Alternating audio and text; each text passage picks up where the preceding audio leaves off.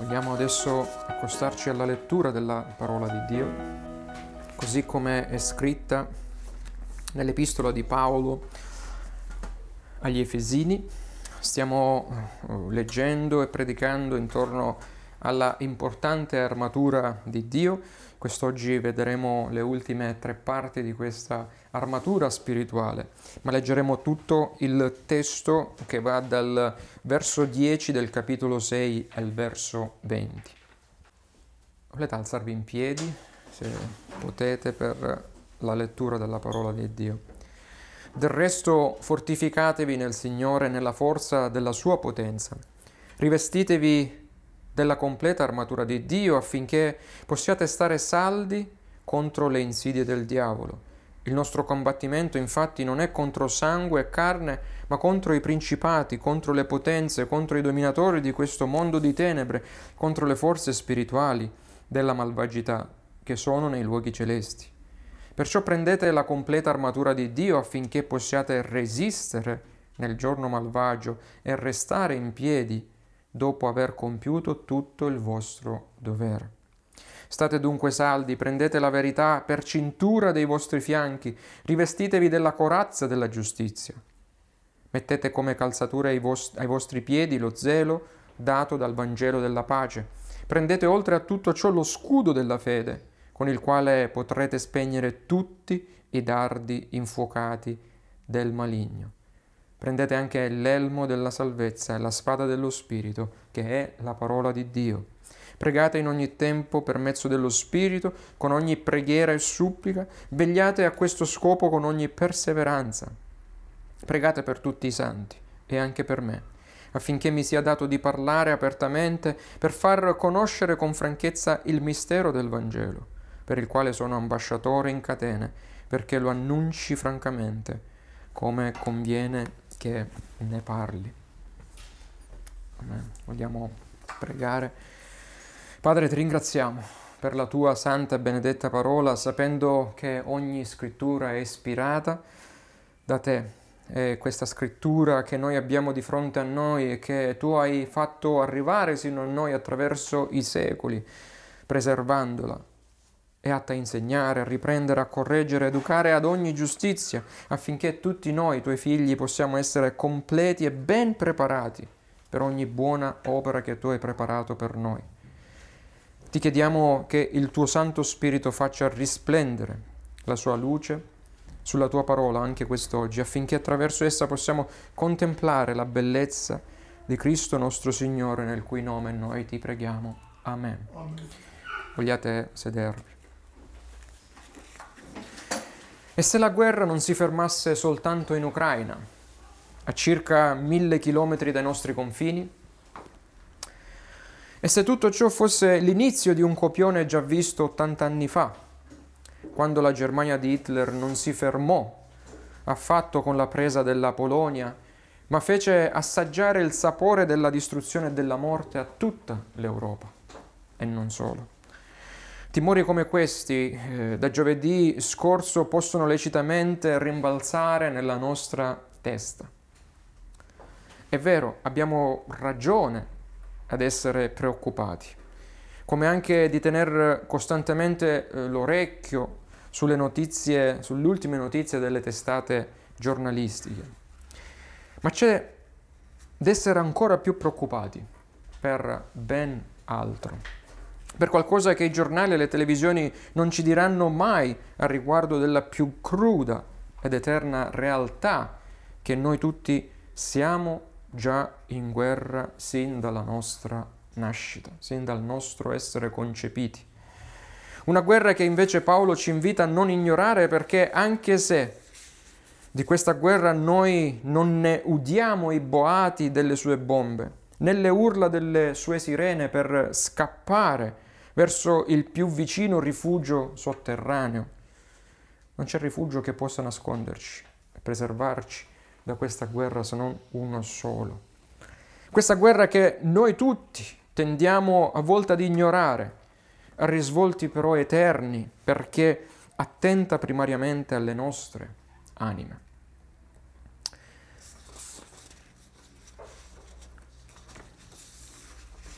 Questa è una guerra spirituale, è una guerra costante e la combattiamo, come abbiamo già detto nelle scorse domeniche, su due fronti, contro noi stessi e la nostra natura di peccato che ancora alberga in noi, e poi contro Satana, che facendo leva sulla nostra corruzione residua cerca inesorabilmente di distruggerci. Sì, questa è la notizia che non dobbiamo dimenticare. Siamo già, siamo tutti noi in guerra. Siamo in una guerra totale e senza tregua, non combattuta contro carne e sangue, scrive Paolo agli Efesini, ma contro Satana e le sue orde infernali, contro il tiranno per eccellenza, nonché signore dei vari signori delle guerre, signore dell'Hitler di ieri, dello stesso Putin di oggi e di chiunque altro egli vorrà usare per i suoi scopi domani. Dal verso 10 capitolo, del capitolo 6 Paolo ci sta esortando a discernere la natura spirituale della battaglia nella quale ci troviamo, per appropriarci dunque dei mezzi spirituali provvedutici da Cristo affinché, stando in piedi, possiamo adempiere alla nostra chiamata personale, mentre giornalmente compiamo e camminiamo nelle opere che Dio ha precedentemente preparato per ognuno di noi, per ognuno di voi suoi redenti. Dunque se noi salvati per grazia non vogliamo arrivare alla fine dei nostri giorni e comparire davanti al tribunale di Cristo, al bema di Cristo, davanti a cui anche noi credenti compariremo non a giudizio ovviamente, non avremo persa la salvezza, ma sarà un tribunale davanti al quale il Signore ci farà vedere come se abbiamo fatto tutto ciò che Lui ci ha chiesto di fare su questa vita. Quindi se non vogliamo arrivare, come è scritto in 2 Corinzi 5:10, davanti a questo tribunale per poi scoprire di aver mancato di compiere tutto il nostro dovere, come è scritto in Efesini 6:13, alla gloria di Dio, 1 Corinzi 10:31, sì, se non vogliamo essere paralizzati in questa vita dall'oppressione delle macchinazioni sataniche, allora non ci resta che vestire giornalmente l'arsenale spirituale, la completa armatura di Dio con le sue inesauribili risorse che Cristo ci ha lasciato a nostra disposizione. Come vi ho già detto citando il puritano William Garnall, qua giù ogni pezzo dell'armatura deve essere indossato giorno e notte dobbiamo camminare, dobbiamo lavorare, dobbiamo dormire in essa. In questa armatura dobbiamo stare saldi senza mai abbassare la nostra vigilanza, perché il tempo del sonno del santo, disse Garnal, è il momento delle tentazioni di Satana. Io e te potremmo infatti svegliarci al mattino e dimenticare che siamo in guerra, in questa guerra spirituale. Ma il nemico dell'anima nostra non dimentica e non sonnecchia, anzi ogni giorno, ogni giorno si propone di scagliare contro di noi il meglio del suo arsenale bellico. Così come la guerra tra gli stati non porta solo morte e distruzione, ma paralizza ogni eh, cosa riportando indietro di anni, decine e decine di anni, il benessere delle nazioni. Allo stesso modo la guerra spirituale mira a paralizzare il tuo progresso spirituale, cercando di svestirti di Cristo e delle sue benedizioni, per impedirti proprio di compiere tutto il tuo dovere e per riportarti allo stato di larva spirituale o annientarti del tutto. Durante i miei anni al seminario ho sentito di diversi pastori, i quali ammalatisi di depressione, non hanno retto il carico e si sono tolti la vita. Non importa se ieri o oggi sei stato un gigante spirituale. Ciò che importa è che tu arrivi al giorno della tua promozione in gloria, avendoti cinto costantemente i fianchi della verità del Vangelo di Dio vestito della corazza della giustizia di Cristo imputataci, calzato i calzari dello zelo del Vangelo della pace. E come Paolo esorta gli Efesini e tutti noi in questi due versi, il 16 e 17 della lettura odierna, avendo anche preso con te lo scudo della fede, l'elmo della salvezza, la spada dello Spirito. Cominciamo con l'approfondire il quarto elemento della divina armatura forgiata e fornita da Dio ad ogni credente, a tutti coloro che sono salvati, lo scudo della fede. Ancora una volta Paolo attinge dal vocabolario di guerra per spiegarci profondi concetti spirituali. Paolo non cita il normale scudo circolare, ma che in tanti possedevano in quel tempo, tanti eserciti, ma ha in mente lo scudo romano chiamato tureos, dal greco tura, che significa porta il quale scudo era grande quasi quanto proprio una porta, un metro e mezzo alto, quanto me, 80 centimetri largo, un po' più largo di me, pensato per proteggere l'intero corpo del legionario romano da tutto ciò che in battaglia veniva lanciato in aria, specialmente dai dardi o frecce infuocate. Fatto di legno multistrato, con bordatura metallica, lo scudo era rivestito di pelli d'animale che dovevano essere mantenute bagnate per spegnere, inzuppate d'acqua o di altri liquidi, per spegnere i dardi infuocati che arrivavano.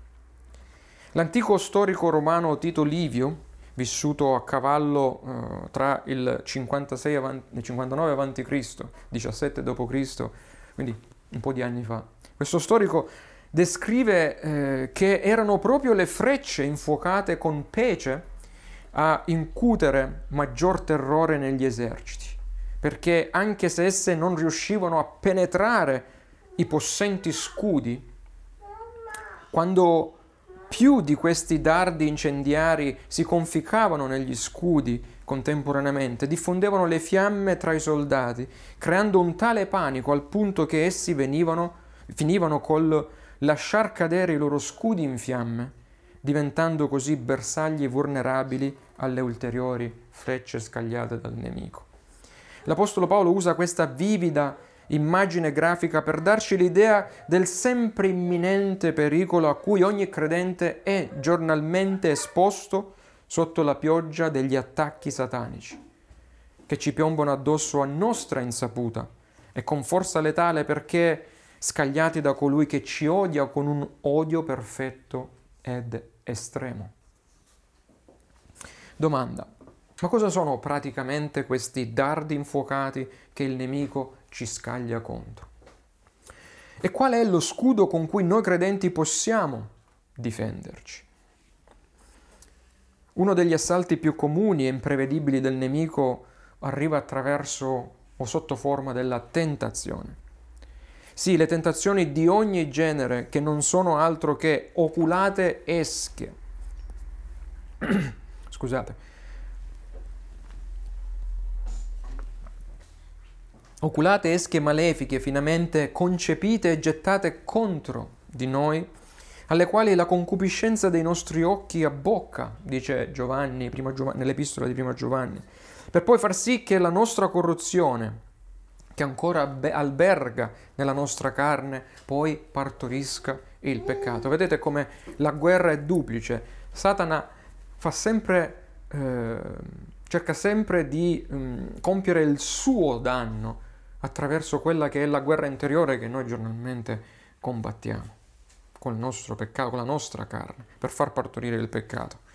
Immoralità, ribellione, gelosie infondate, malizia, lussuria e avidità nel desiderare la cosa altrui, la donna o l'uomo altrui, ma anche pensieri di dubbio circa la nostra salvezza e le promesse di Dio, di paura circa il nostro presente e futuro, o di disperazione e depressione circa la nostra malattia e sofferente condizione.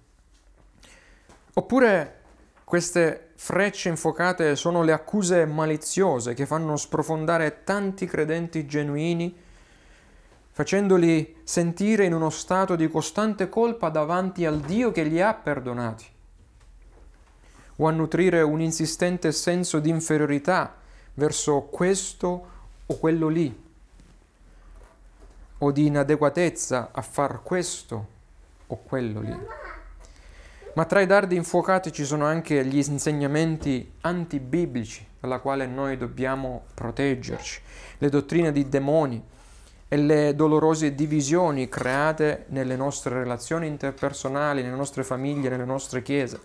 Tutti questi non sono altro che missili satanici lanciati per penetrare nel tuo cuore e nel cuore della tua chiesa locale, affinché l'incendio del peccato si propaghi in modo tale da portare te, il tuo matrimonio, la tua famiglia, il tuo lavoro e la tua chiesa alla devastazione e se possibile alla distruzione totale, per impedirti cosa?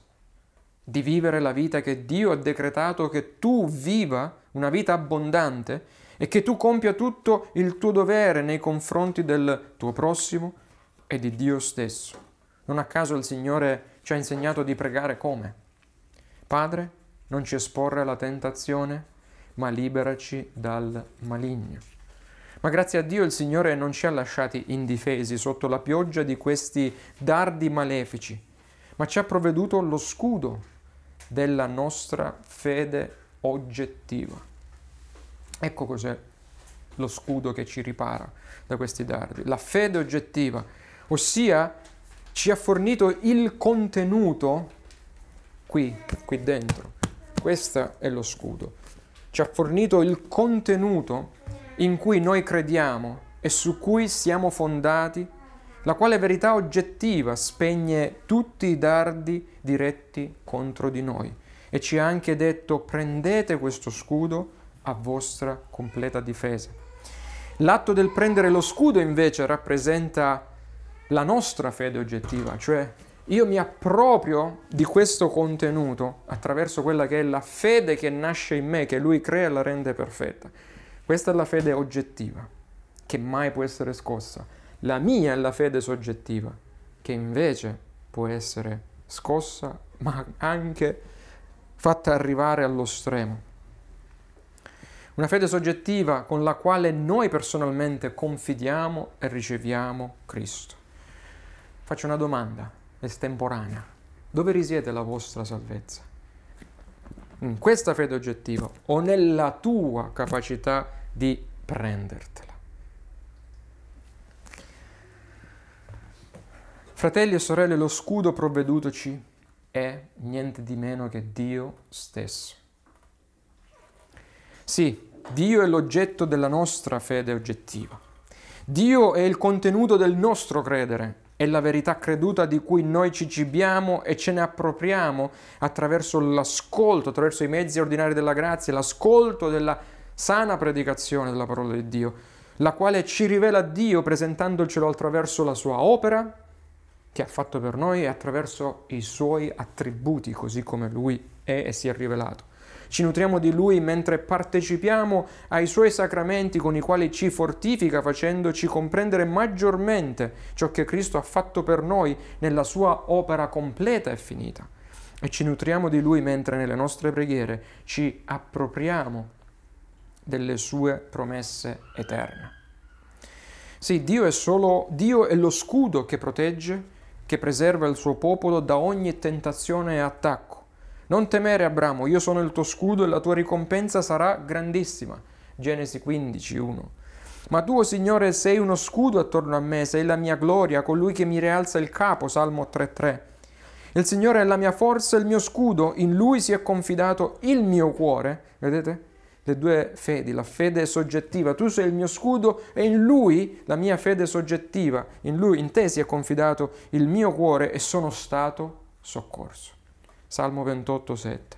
Ma dobbiamo fare estrema attenzione a non confondere la fede oggettiva, cioè il contenuto del nostro credere, chi Dio è per noi, cioè il nostro scudo e sicurezza, con la fede nostra, la fede soggettiva cioè il nostro atto di porre la nostra fiducia nella verità di Dio, in Dio o nella potenza salvifica di Cristo, perché la tua fede personale, soggettiva, è valida soltanto se l'oggetto tu, in cui tu credi è Cristo.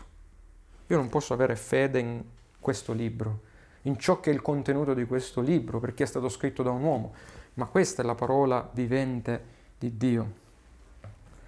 Non è l'atto del tuo credere che ti salva, come tanti pensano, ma è la finita opera di Cristo che ti salva e tu ricevi tale salvezza credendo. Non è la fede nella tua fede, per, per usare un gioco di parole che ti salva, come purtroppo insegna un bruttissimo, teologicamente parlando, canto evangelico che nel passato cantavo a squarciagola nelle evangelizzazioni all'aperto. Tutto è possibile se fede tu hai. La fede muove, la tua fede muove la mano di Dio. No, non funziona così. Perciò cadi e ti fai tanto male. La tua fede non muove di un sol capello Dio non funziona come in alcuni circoli evangelici purtroppo viene insegnato sforzati di credere e sarai salvato. Quella non è altro che un'altra salvezza per opere, purtroppo, non per grazia. Non è la qualità della tua fede nemmeno o la capacità di accettare, accettare Cristo che ti salva dall'ira di Dio. E non è nemmeno la tua capacità di prendere lo scudo della fede che ti salva dai dardi del nemico nel tuo giorno malvagio, ma ancora una volta è la fede che è stata trasmessa ai santi, una volta e per sempre, dice Giuda. Quella è l'opera e la persona di Cristo che ti ha salvato e ti protegge mentre sei sotto assedio satanico. Dunque, quando Paolo ti esorta a prendere lo scudo della fede senza morlarlo mai, in poche parole ti sta dicendo prendi Cristo con te. Sii saturo della parola di Dio, perché solo in essa è rivelato il carattere degli attributi di Dio con le sue promesse e solo la scrittura ti porta a concentrarti su chi Dio è e cosa ha fatto per te e non su te stesso, non sui tuoi problemi, non sul tuo nemico umano, né tantomeno sul tuo nemico spirituale. Conoscere chi Dio è ti porta ad essere pronto, attrezzato, preparato per concentrarti su Dio anche nel tuo giorno malvagio, perché più grande è il tuo Dio, più grande ed efficace è il tuo scudo. Cristo è il grande e maestoso e vigoroso Dio della Bibbia, è l'unico tuo scudo capace di spegnere i dardi infuocati del nemico, è l'unico che può sollevare il tuo capo nella sofferenza. E così quando i dardi infuocati arrivano, se Dio ha stabilito che tu viva, se non è ancora arrivato il tuo momento, tu resterai fermo e saldo perché sarai ammantato nella fede di Dio, circondato della, dalle verità su Dio.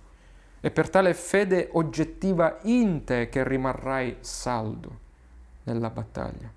Sì, l'aver compreso la, giusti- la giusta dottrina di Dio, l'averla posseduta e applicata alla tua vita fa tutta la differenza quando i dardi si alzano in volo e sono diretti contro di te.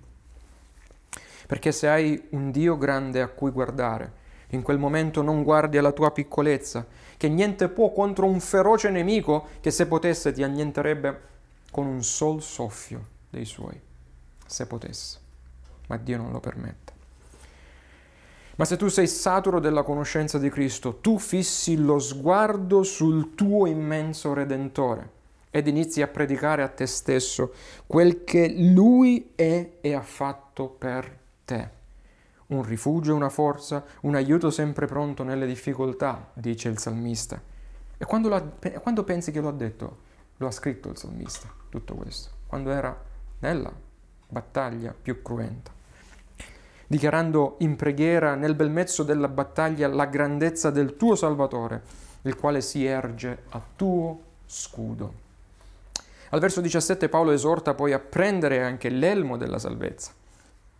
Nel famoso film, non so se lo avete visto, un film abbastanza crudo, Salvate il soldato Ryan, durante la scena dello sbarco degli alleati sulla spiaggia in Normandia, nel famoso D-Day che abbiamo visto eh, due domeniche fa, cioè il giorno decisivo per la fine della, guerra, della seconda guerra mondiale. Soldato, questo film mostra un soldato che viene colpito su, uh, sull'elmo da un proiettile nemico. Stordito dal colpo, il soldato si toglie l'elmo e guarda il segno che il proiettile ha lasciato e con un senso di sollievo alza lo sguardo, ma mentre lo fa è senza elmo. Arriva un altro proiettile nemico e questa volta lo colpisce la sua testa, sulla sua testa, non protetta, e lo uccide. Domanda, come può la cintura della verità sostenerci e rafforzarci se non comprendiamo la verità che rappresenta. O come possiamo indossare la corazza della giustizia se non comprendiamo la giustizia di Cristo imputataci? O come possiamo utilizzare lo scudo della fede se non comprendiamo in chi dobbiamo avere fede? Non in noi, ma in Dio. Come, e chi è Dio? Come possiamo portare in giro il Vangelo della pace o rimanere saldi nel Vangelo della pace se non abbiamo una comprensione di cosa è il vero Vangelo, cosa portiamo in giro. Una storiella, la nostra testimonianza o ciò che è scritto qua. Allo stesso modo non possiamo essere adeguatamente protetti dall'elmo della salvezza se non contem- comprendiamo effettivamente cosa è la salvezza biblica. Non possiamo permetterci di avere crisi di identità mentre siamo in battaglia, fratelli e sorelle. Chi sono? Sono veramente salvato?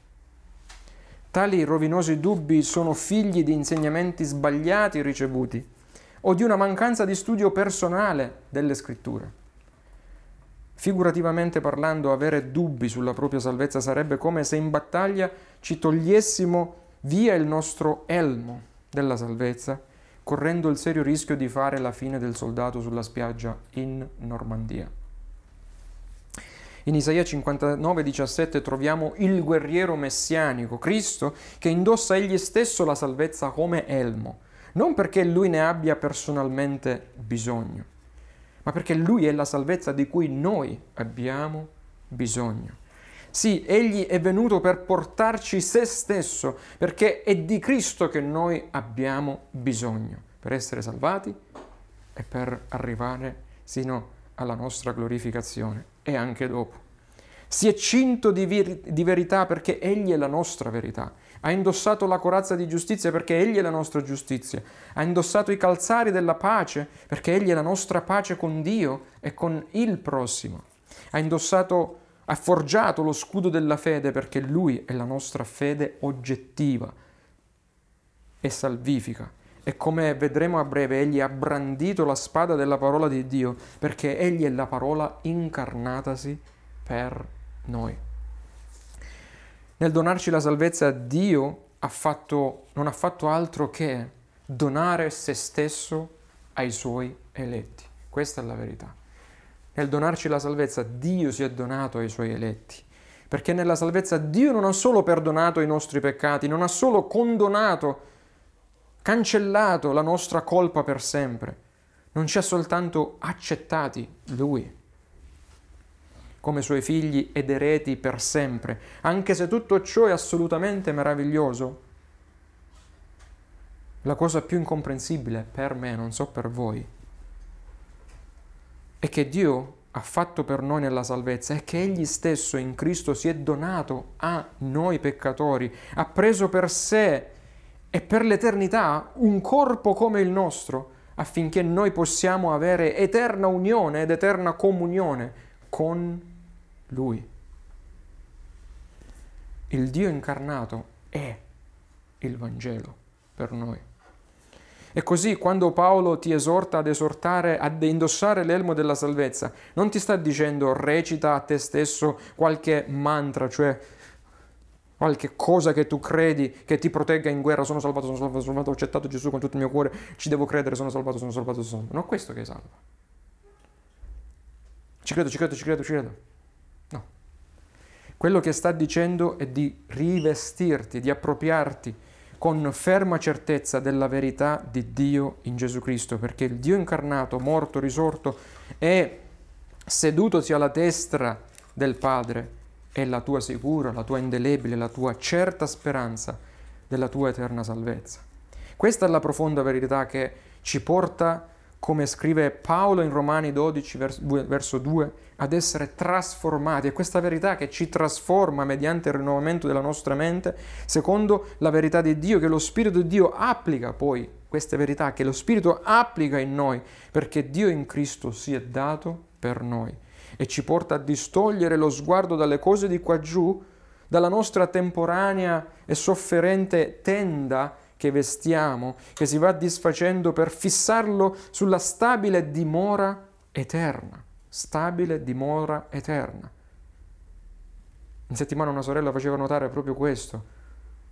Questa è una tenda che si va disfacendo, quella che è preparata per noi, una stabile dimora di una costruzione eterna, sul quale perfetto corpo, su quel perfetto corpo, che mira a quel perfetto corpo che ci aspetta, sul Tempio Santo e perfetto che il Signore ci sta preparando, glorificato, che è la salvezza completa e certa che gusteremo alla sua seconda venuta.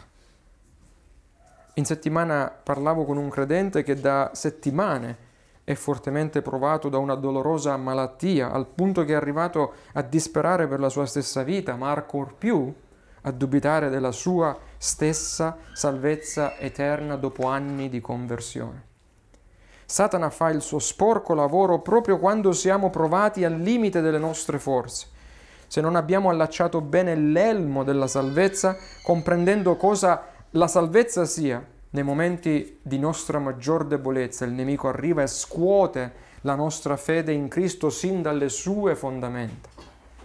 Ecco perché è bene sapere che non è stata una tua scelta, ma è stato Dio a pianificare la tua salvezza. E non qualche anno fa, quando ti ha intravisto eh, nell'essere interessato in Lui, ma sin dall'eternità ha deciso che tu saresti stato salvato. E poi nella pienezza dei tempi, cosa ha fatto Dio? È venuto egli stesso nel suo figlio per nascere da una donna sotto la legge per redimere i peccatori eletti nati sotto la maledizione della legge, dice Paolo.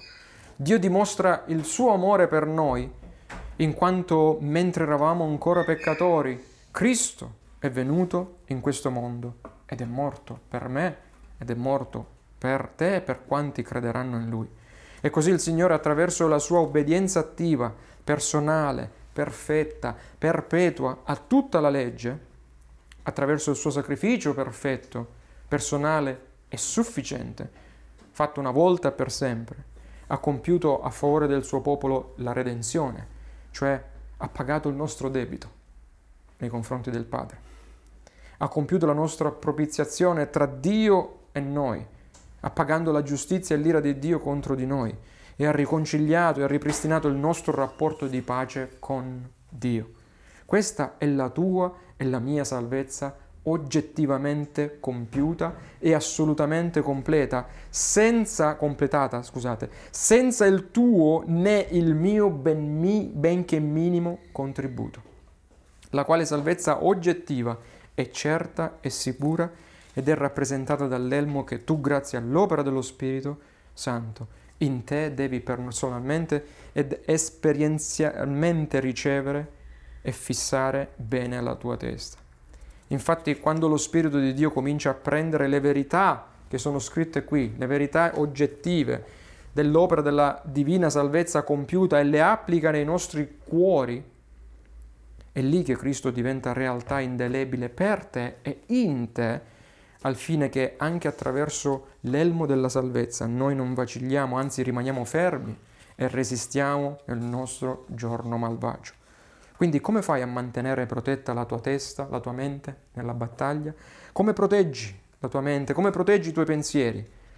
Fratelli e sorelle, abbiamo bisogno che la potente opera di salvezza di Dio, per sola grazia, attraverso Cristo soltanto, permei, cioè eh, invada eh, il modo stesso in cui noi pensiamo e che la nostra mente rinnovata irrori ogni singola area della nostra vita. perché l'elmo della salvezza non adorna, non è una, eh, qualcosa che ci rende più fashion, più belli. Non adorna e custodisce soltanto le nostre menti contro i dubbi e i dardi mortali che Satana ci scaglia nel giorno della nostra più buia sofferenza terrena. Esso nel bel mezzo delle nostre difficoltà quotidiane, problemi, depressioni, ci permetterà anche di alzare la testa con gioia, rimanendo focalizzati sulla certa speranza della nostra salvezza, che sarà completa e perfetta al ritorno del Signore, quando Egli ci porterà sani e salvi nella dimora celeste. Questa dimora celeste verso la quale noi siamo diretti. Credente, prendi, mangia e digerisci tali verità.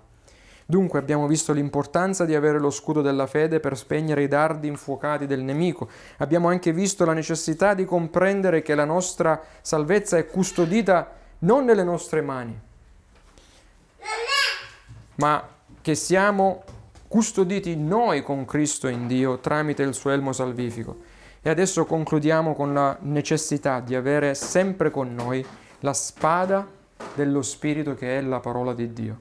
La spada dello Spirito, se ci riflettete, è l'unica arma offensiva menzionata in questa lista di sei elementi che ogni credente deve vestire.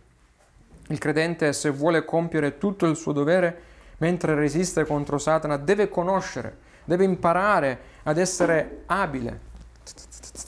Con la parola di Dio, proprio come un soldato romano era abile nell'usare la sua spada per difendersi e attaccare.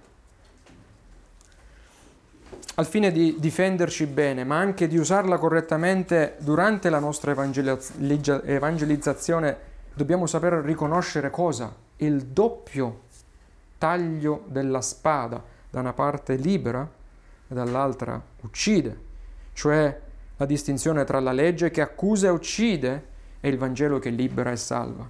La parola di Dio, se conosciuta e applicata correttamente, porta in noi crescita, porta in noi stabilità spirituale perché essa è la lampada che illumina il nostro cammino terreno, Salmo 119, verso la nostra meta celeste, verso casa nostra, la nostra eterna casa. La somma, dice il salmista, della tua parola, della parola di Dio è la verità, che aiuta il credente a non cadere vittima di false dottrine, filosofie, ideologie. E chi la conserva nel proprio cuore, dice sempre il salmista, è da essa guidato e questa parafrasi la faccio io, e pecca di meno anche contro Dio, perché sa come deve camminare davanti a Dio. Perciò Paolo ci esorta a brandire la spada della parola di Dio, così come fece Cristo nel deserto. Sta scritto e sta altresì scritto. Per mettere alla fuga il nemico delle anime nostre, sapendo che la parola di Dio non torna mai indietro a vuoto senza aver compiuto l'opera per cui è stata mandata, dice Isaia e che ogni scrittura è ispirata da Dio, è utile a insegnare, riprendere, correggere, educare alla giustizia, perché l'uomo di Dio sia completo e ben preparato per ogni buona opera. Vedete? Lo scopo di stare fermi contro il nemico è perché non dobbiamo essere sviati da ciò che dobbiamo fare per Dio, perché ci aspettano delle opere che noi dobbiamo fare per Dio. Se siamo paralizzati non le faremo mai queste opere. Fratelli e sorelle, rivestiamoci dunque della completa armatura di Dio, ricordando che essa è stata indossata dal Messia guerriero e che tutte le risorse di cui abbiamo bisogno per combattere il buon combattimento della fede le troviamo in noi stessi. Le troviamo in Cristo, che vestendo l'armatura divina e che vestendo noi l'armatura divina, noi vestiamo Cristo stesso, colui che è la nostra verità, la nostra giustizia, la nostra pace, l'oggetto della nostra fede, la nostra salvezza, la nostra parola, la parola incarnata, venuta per distruggere le menzogne e le opere tutte del diavolo e per portare vita e per portare vittoria sulla morte, la tua morte. Dunque, santi in Cristo, come dice Paolo, fortificatevi nel Signore e nella forza della sua potenza. Preghiamo. Nostro Padre Dio misericordioso, ti ringraziamo per averci strappato dalla schiavitù del peccato e da Satana. Aiutaci ad aver salda su di noi la tua armatura completa e divina, a nostra protezione mentre imperversa la battaglia spirituale intorno a noi e in noi, affinché nel nostro giorno malvagio possiamo resistere e stare saldi in Cristo per la tua gloria, avendo compiuta tutta l'opera che tu ci hai data da fare in Cristo, nel cui glorioso nome noi ti preghiamo. Amen.